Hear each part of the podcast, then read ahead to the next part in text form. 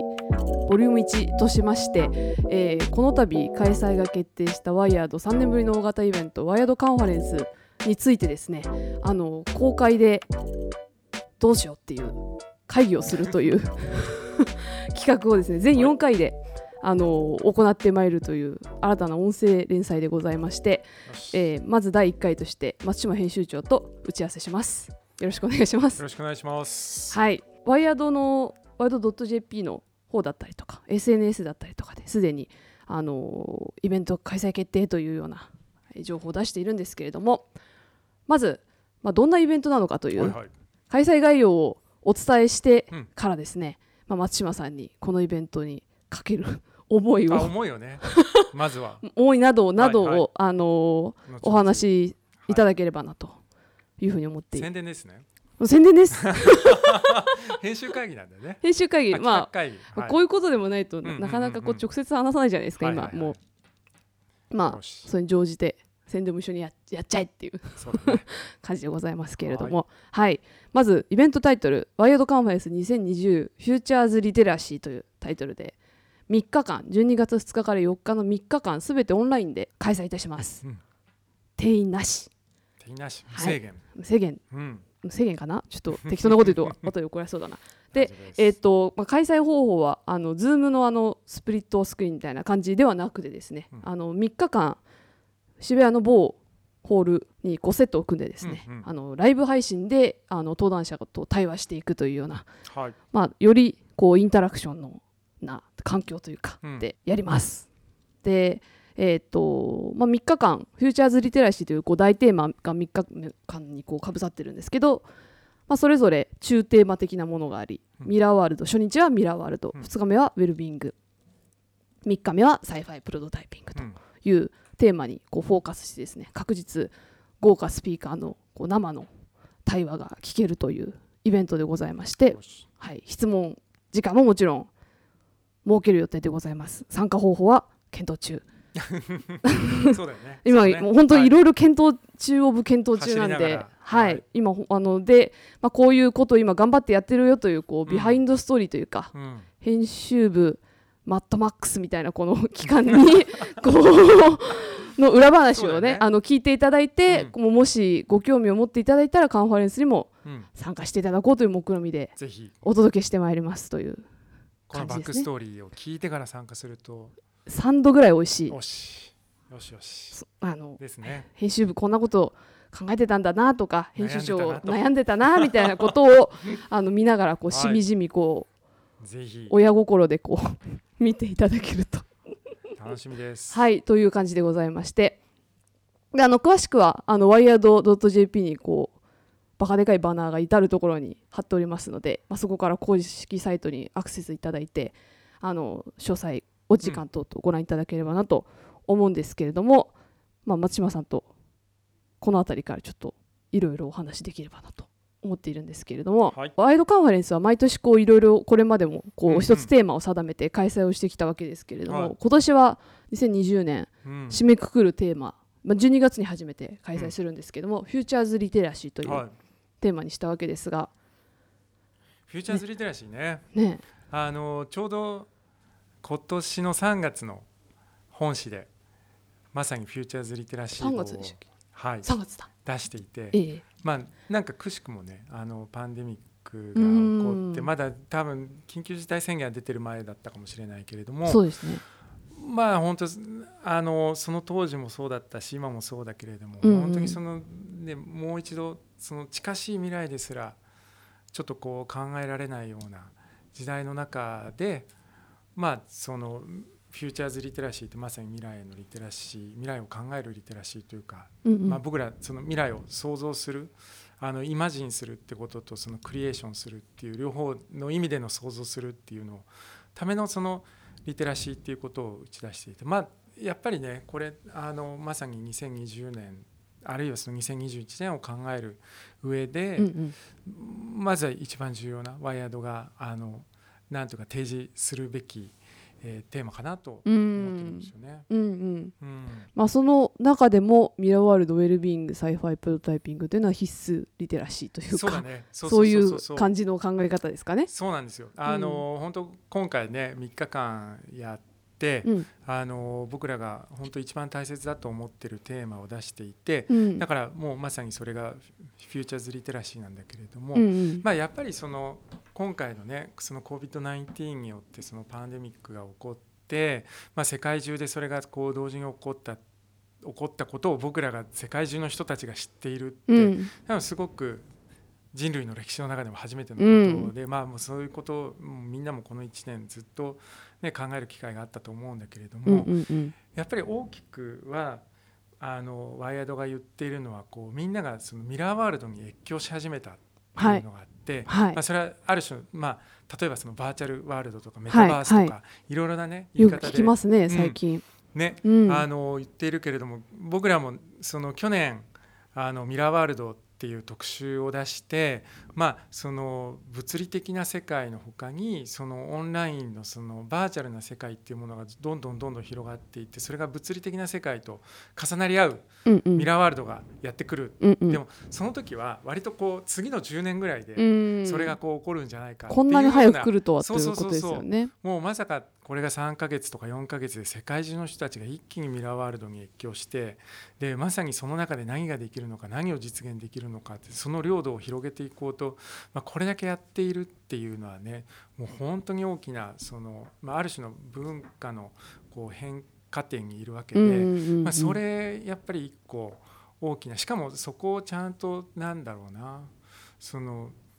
まさに文化的なコンテクスト僕らの社会の大きな変革であるっていうコンテクストでちゃんと大きく語れてるところってあんまないと思うんだよね、うんうんうんうん、なんか結局みんななんかあのリモートワークがどうのとか、うんうんうん、トラビス・スコットがどうのとか、うんうんうん、なんかそういう点ではみんなどんどんどんどんいろんなことが起こってるのは分かるんだけれども、うんうんうん、なんかやっぱりそれがその文明的なインパクトとして何が起こるのかっていうのを出して来たのはワイヤードだけだし、ね、やっぱりそれこのにせんにじゅうねん の, その締めくくりに一回そこもう一回ちゃんと語りたいなと思って、うんうんうんうん、結構気合い入れた人たちにね出てますね。もう本当でも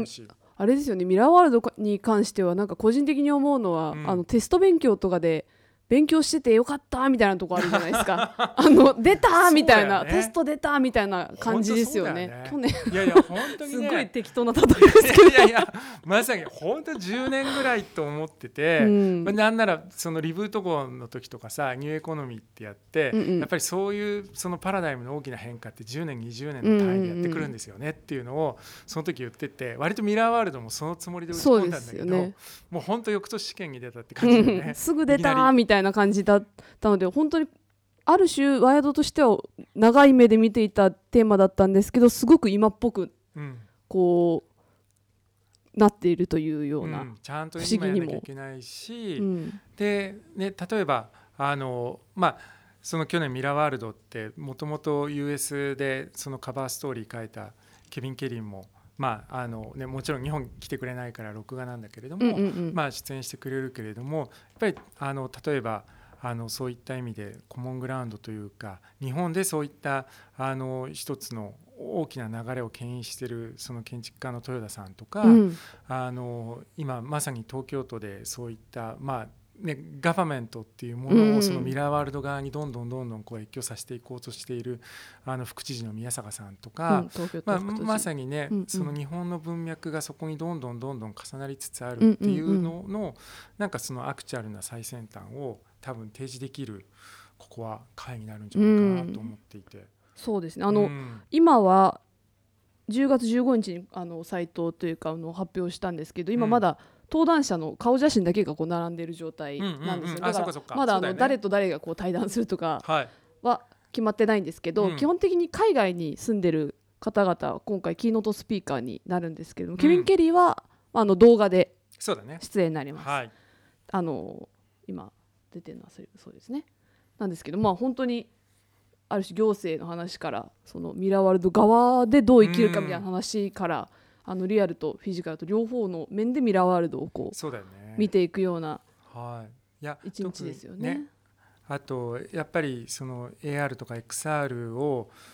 まあ、僕なんかが見ていても、まあ、どちらかというとあのもっと若い世代の人たち、にじゅう代さんじゅう代の人たち、もしかしたら僕なんかが例えばインターネットっていうのをにじゅう代の時にこうわっとこう入っていったのと同じような熱量で今やっぱり エックスアール の世界にガッと入ってるなっていうのはすごく感じていて、うんうん、なんかそういうところであの面白いことやってる方々にもね、今回そうですね、登壇いただけるんで、うん、そこもすごい楽しみなんですよね、うん、盛りだくさんですよ、はい、そこと、まあ、日本に限らずですけど、その日本の中から世界に向かって多分あの今回は、ね、あのこの人たちがこれからのミラーワールドを牽引していくんだろうなと思っていて、うん、そのお話楽しみです、はいはい、まだ発表してない方もいますいるよねいます、はいでウェルビーイングがじゅうにがつみっかですね、うん、ウェルビーイングもやっぱりその、ね、これも僕ら大切にしてるドメインで、うんうんうん、まああの本当に一つはすごく引き慣れじゃないけれども、まあその今日もたまたまこれの前あのちょっと他のところと話したんだけど、やっぱりそのロックダウンが起こって世界的にやっぱりなんていうのか、ある種のメンタルヘルスっていうものはものすごく大きな、うん、あの今年はテーマになって、うんうんまあ、それすごく世界共通のことだし、まあ、あのなんか例えばツイッターのトレンドなんかでもウェルビーイングとかセルフケアとか、うん、やっぱりそういったものがものすごく一気にこう関心として上がってるんだよね。だから、うんうんまあ、あのそういった意味でも多分あの日本においても、まあ、ウェルビーイングってなかなかまだまだ馴染みがどのぐらいある言葉なのかわからないんだけれども、あとセルフケアっていうのもそんなに日本でねみんな得意じゃないのかもしれないんだけど、うんうん、やっぱりなんかそういうところにちゃんと向き合うっていうのも大切だし、うんうんうんうん、まああの特になんだろうな、それこそこうオンラインの先ほど言ったようなミラーワールドの空間において、うんうん、一方でねその エスエヌエス なんかはいろいろとやっぱりすごく言論のあのフィルターバブルの問題とか、うんうん、まあね、あの若い方の自殺の問題とかだってあったりして、うんうん、なんかちゃんとウェルビーイングのことを真正面から語り続けるっていうのは、まあ、あのワイヤードのようなメディアがねちゃんとそこは引き受けていくっていうのは、うん、すごい重要なことだと思っている、うんうんうん、でしかももう一つそのパンデミックに合わせて言うとすると、あの僕らその去年のデジタルウェルビーイング号でもまさに取り上げたんだけど、人間のウェルビーイングだけじゃなくてちゃんとその生命生物にとってのウェルビーイングとか、うん、その地球にとってのウェルビーイングとか、なんかそういうところまでちゃんとなんか拡張してウェルビーイングを考えてあげるっていう視点も多分それワイヤードだけだよね、うん、言ってんのね。なんかあれですよね、ウェルビーイングっていうことこそ本当に今松島さんおっしゃったように今考えなきゃいけないことだなというふうに思いつつも、その言葉自体ってなんかずっとちょっと宙を浮いてるような感じというか、まあワイドアンもずっとやってきたんですけど、多分今回この本当にと色とりどりのというかさまざまな登壇者に登壇いただくことで、なんかワイヤードがどこを見てるのかみたいな、何をもってしてウェルビーイングと言ってるのかっていうのはある程度あのより具体的に分かってもらえるような一日になるのではないかと、はい、ここはまだまだちょっとあのシークレットじゃないけど、あシークレットものですとこれちょっと仕込みをね、はい、それまさに松永ちゃんが今ねあの日々奔走しているお願いしますってずっと言ってる。いやもうちょっと楽しみなんだけどまあね、まあ、それも含めて、うん、まさにあの松永ちゃん言ってくれたようにあの定義がなかなかまだまだなされてないウェルビーイングってものを、どうせだったらただ単になんていうかあの狭い意味での健康問題じゃなくて、うん、ちゃんとあのもっとあの地球レベルであ る, あるいはその同じ な, なんていうのかな生きているあの人々の中でのなんかお互い の, その関わり合いっていうものも含めた、うん、そのスケールの大きな、うん、その価値観っていうのをね、うん、ここで出せるだけの登壇者の方々が揃っているので、うんまあ、ここの日もいやこの日非常に重要豪華ですよ。私私本当にお話聞きたい人いっぱいいますここ。そうだよねいや僕もねあの結構中にはあの全然面識がなくて今回初めての方もいるんで、うん、すごい楽しみにしてます、うん、ぜひこれは ど, どこがど う, こうマッチアップどなたがマッチアップしてくるのかというところもお楽しみというところと、ね、あとは追加今頑張ってやってますっていうところの登壇者が発表できればそうだよね、いいですね、近々。そうなんです、はい、でみっかめがじゅうにがつよっかがサイファイプロトタイピングというテーマでございますが、これは割とすごい最近な最近なワードな感じします ね, ね今今一押しの今一押しのいやでもなんか、うん、わかん手前味噌かもしれないですけど、なんかサイファイプロトタイピングはやっぱり流行ってますよね、うん、今ね流行ってる流行ってる感じしません？気のせいかな？フィルターバブルかもしれない。いやいやでもやっぱりそうだよね、あのいやサイファイやっぱりすごく エスエフ、うん、エスエフ、うんうんうん、今すごくあのなんというかブームが来てるよね。その、うん、なんとかにじゅっせいきこうはんにあった エスエフ ブームのなんか次のなんか エスエフ 的想像力っていうのを多分僕らなんだろうね、人類がこうちょっと手にしつつあるんじゃないかなと思うけど、うんうん、なんていうかやっぱりさ、そのにじゅっせいきの エスエフ ってすっごい乱暴に言っちゃえば、うんうん、なんかこう宇宙があって結構エイリアンが来たりとか、うん、あの何かこうアンドロイドがいてっていうような あの、まあ、ある種のその他者性っていうのがこう外部に外部にまたそういったあのある種の生命がいたりとかっていうことで、まあなんかこう人類の文明っていうのをこう描いてたんだけれども、なんだろうな、今回あの登壇してるあのいただく津久井さんなんか の, あのコルヌトピアって僕すごい好きなんだけど、うんうんうん、あ, のある種 の, その植物と人間 の, その共生みたいなのをこう描いてみたりとか、うんうん、全然ディストピアじゃないんだけれどもちゃんとその エスエフ の先を描くっていう、なんかこう新しいサイエンスフィクションの、うん、なんか兆しっていうものが今どんどんどんどん生まれてきてい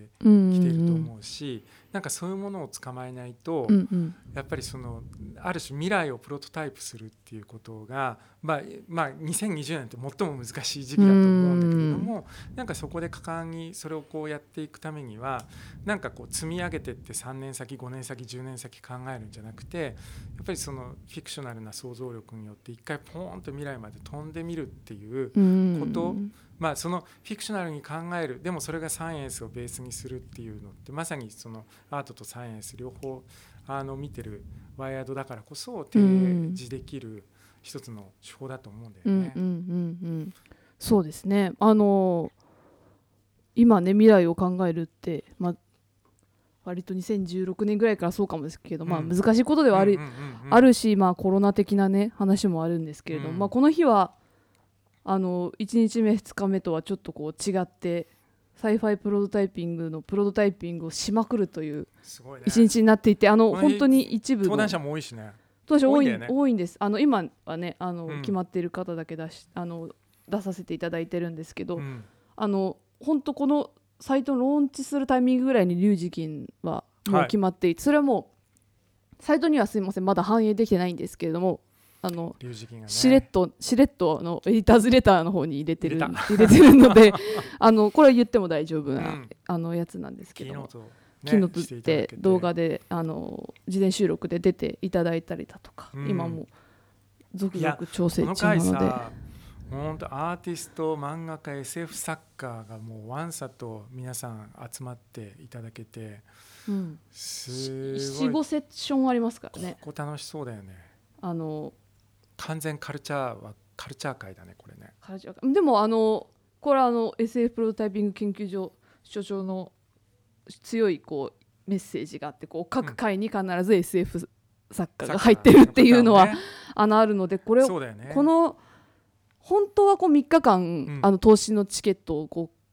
ご購入いただいて絶対損はさせないラインナップだと思うんですけれども、うんうんうん、エスエフ ファンの皆さんはみっかめだけでも、はい、間違いないから、ね、間違いないと思うので、うん、あの こ, これもどんなこうマッチアップか、ね、交互期待と。津久井さん来られて小川聡さん来られて、まだまだ隠し玉あるよね。あきっとねありましたっけ、ね、ああるあるある、ね、あ, ありますあります、まあね、ありますあります、今調整中でございます。大原さんとかね。いや大原さん、大原さん同い年なんですよ。ああそうなんだ。僕お会いするの楽しみだな。あれ録画だっけ？あの違う。あ当日来られる？来られない。あ 別, 別で、ね、別でやれるんですね。そっかそっか。でもリアルタイムでお話は聞ける。そうだそうだよね。いやそれでそれ十それで十分でしょ。すごい頭悪そうですけど。うん、ね話が伺えるだけで。どういう風に捉えてどういう風に描くのかっていうのってまさにだから。今回の大テーマであるフューチャーズリテラシーをこうやってね本当に自分たちで描いたりとか語ったりとか、まあ、してる方々から直接話聞けるって、うん、多分一番これフューチャーズリテラシー関わるね、まあ、リテラシーってまさに読み書きっていう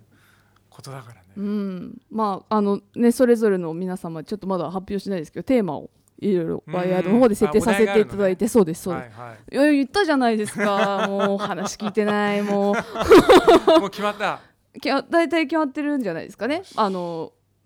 時期発表させていただきます。これさこうそういう中にムスカの代表の龍郷さんとかこうポンと入ってるのがまた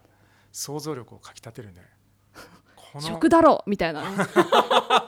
食に食に決まってるだろみたいなところがあったりするんですけど、ね、ムスカさんもあれだもんねアウディのイノベーションアワード、ね、そうですねお世話になって検証させていただいて、はい、そういう人たちがまたこうやって エスエフ プロトタイピングに入ってくるっていうのがなんかすごいいいんじゃない、なんかワイヤードらしいすごいキャスティングで豪華じゃないちょっと豪 華, 豪華じゃないですか皆さんどうですか、あのみっかかんあのタイムテーブル若干こう書いてるんですけどめちゃくちゃ長い さんよじかんぐらいやるっていうそれをみっかかん連続でやるっていうので、ね、結構大変ですよ我々松島さんあんまり分かってないと思いますけどそっかでもみっか連続ってやっぱり、まあ、それもさあれだよねオンライン開催になったことのある種の良さっていうかさ、うん、確かに確かに、うん、今までだったら ね, ね会場をガーッと借りていちにちなりふつかなりっていう、うん、もう物理的にやんなきゃいけなかったけど、うん、ねスタッフもねだいぶ減りますもんね、うんまあ、我々もこう場所バーッと押さえてこうセットガーッと組んでって や,、まあ、やるっちゃやるんですけど、まあ、でも、ね、人がねいっぱい何百人もね来なくていいっていうのはさすがにいつか連続っていうのは却下されたね。いや本当に何考えてんだろうなってマジで思いましたけどいつか連続やりたいって言ってましたねずっとね。来年やりましょうかじゃあ、うん、うまくいったら素敵な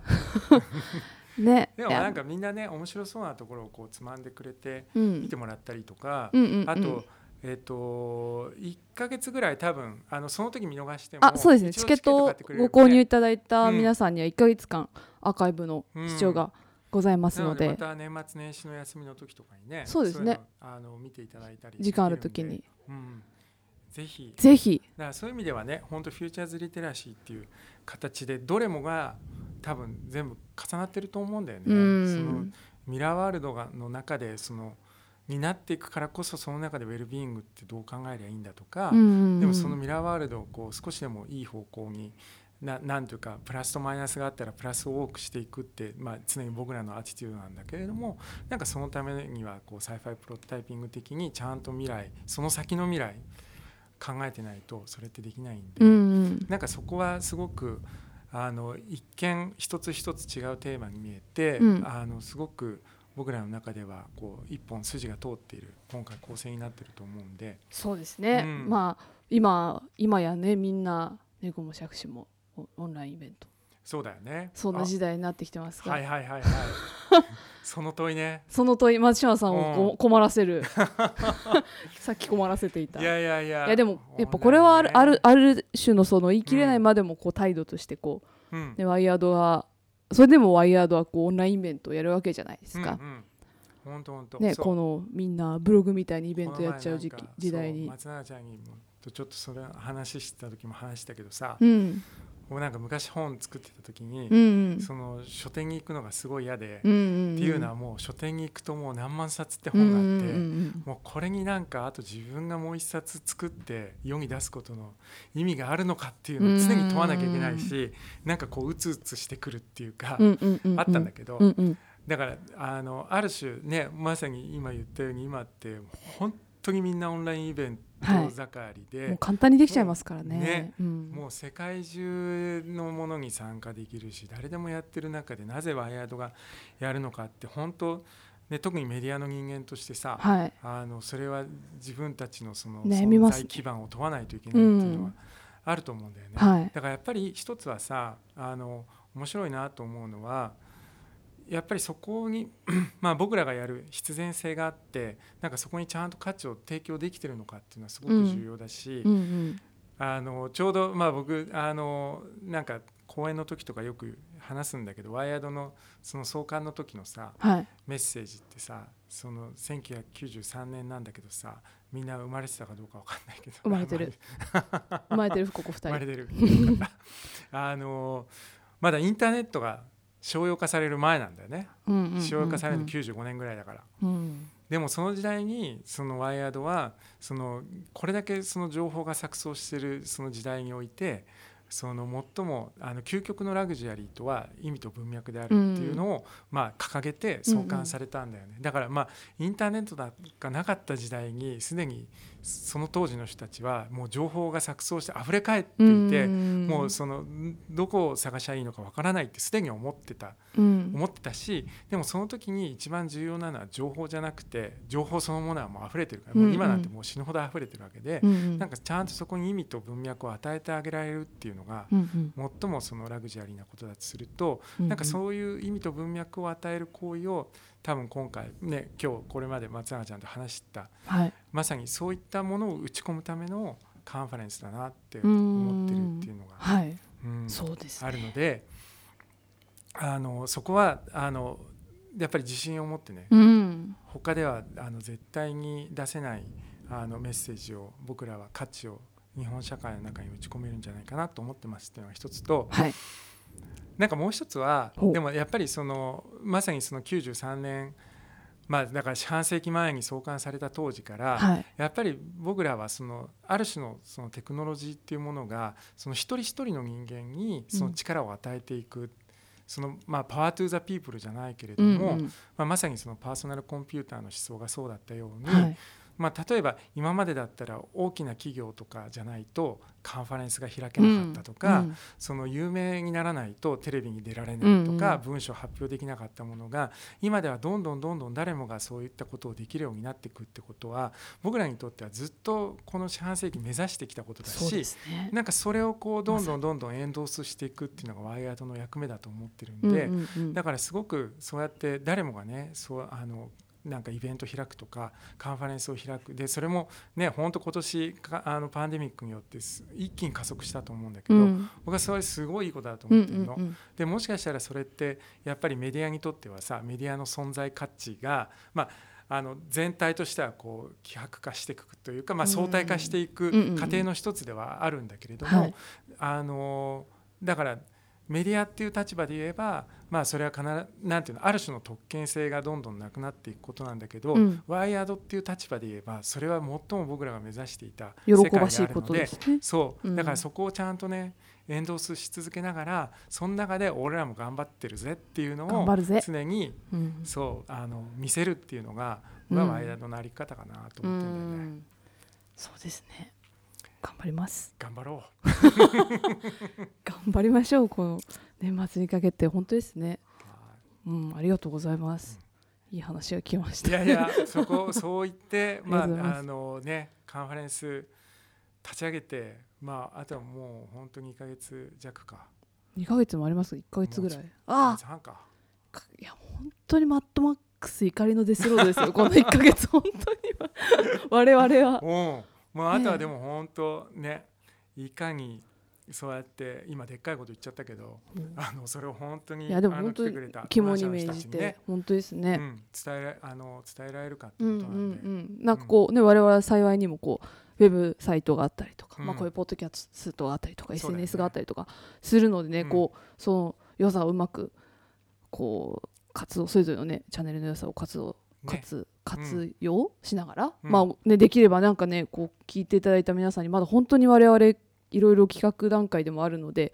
ワイヤードこうしたらもっといいんじゃないみたいなご意見を、いい、ね、ぜひどっかにどっかに私の、はい、ポッドキャストの松永宛によろしくお願いします、うん、電話くださいコンデナストジャパン宛に、うん、メールくださいみたいな感じなんですけれども、そうですね、チケットをもしご興味いただいた方ね、え早割なんだっけ、早割です、今早割です、うん、えー、と今早割期間中でございます、うん、えー、と結構いいんだよね、結構割引ですよ普通に、はい、あのじゅうがついっぱいじゅうがついっぱいまで にじゅっパーセント 引きでございまして、はい、えー、と エスゼット メンバーシップ会員特典優待というものもやってございまして、うん、はい、あのー、いやメンバーシップもちょっと気合い入れてやってて、僕毎週エディターズレター書いてるんですけど。あ、そうなんですか。もうねごじゅうにしゅうかんぐらいはやったからごじゅうにかいは書いた。あ、そうですね。あ、メールね、メール、そうですね、そうそうそうそう、メールを送りしたやつ、うん。なのであの、ね、それもぜひあのチェックいただきたいんだけど、でも言いたいのは会員の方になればすげえよんわりびきとか。そうです、今ご優待してるんで。そうですね、あの、うん、いっしゅうかん無料トライアルキャンペーン中の時に買ってもらえれば、うん、そういい感じ。いっしゅうかんまずちょっとね、そういっしゅうかんまずやってみて、何ができんのかっていうのだけ見てもらって、そうチケット買っといてちょっと試してみるっていうのは、はい、あでもね、あの雑誌も ピーディーエフ ダウンロードできるんだよ。あ、そうですね。あ、じゃあもうこのそれ、それも全部やってもらっちゃって。と思うんだけどな。確かにそうですね。うん、お, お得ですよね。いっさつせんにひゃくえん。うん、今あのワンダーラスト号ダウンロードできるんで、ぜひ。過去のやつはできないですか？えっ、ー、とねにごうぐらいできるんだよね。あ、そうなんだ。うん、だから今サイファイプロタイピングとワンダーラストかな。お得。うん、だからまずね、その仮登録してそれダウンロードして、まあそれだけでも、うん、あのそれでチケットだけよんわりびきで購入いただければ、うん、まああとはねあの。そのまま会員になるんでももう一回抜けるでもいいので、でも絶対サイファイプロタイピングも読んでからまたこのカンファレンス来てもらえたら確かにさらに面白いし、確かに、まあ、うん、オンライン開催なんで本当来て来てるか参加いただく皆さんはね、まあ、家で寝っ転がりながらね、うんうん、手元になんか雑誌かなんか置いてもらえると、あ、この人出てきたみたいな人が出てきたりとか、ね、あの我々の方もこう、ね、うん、あのこの企画が関連するんじゃないかみたいなことをこうお話ししながら、ね、当日きっとモデレーションするでしょうし、はい、ワンダーラストもぜひ、ワンダーラストもぜひ、移動できない時代の移動について、移動について面白いので、はい、はい、ご覧いただければなという感じで、まずだいいっかい、うん、これ何か企画会議になったんだっけ？いや、とりあえず松嶋さんの話を聞いて、うんうん、まあ、だいにかい、お、だいにかい、だいさんかい、だいよんかい、だいにかいね、今調整中ですが、うん、あのだいにかいからだいさんかいだいよんかいにかけてはそのいちにちごとのセッション内容についてどうするかっていうことをマジで話し合うっていう、本当実務的にちゃんと実務的にちょっと決めないと、あのもちろんね登壇者の皆さんとね調整しながらやっていくんですけど、まずこううちらのスタンスをね出していかないといけないのでですね。でだいにかいからだいよんかいもを聞いてくださったポッドキャストリスナーの皆さんだけのいいこともあるかも。マジでえ、何かタダでもらえるの？違う違う、ここ話したじゃないですか。そっかそっか。あ、じゅういちがつね以降ね、うんうんうん、あの公開していきますので、あのぜひ次回もお聞きいただければなと思い思いながら、今回えっと編集会議だいいっかいめどうするワイヤードカンファレンスにせんにじゅう、このあたりで失礼できればと思います。松嶋さんありがとうございました。お疲れ様でした。ありがとうございます。はい、失礼します。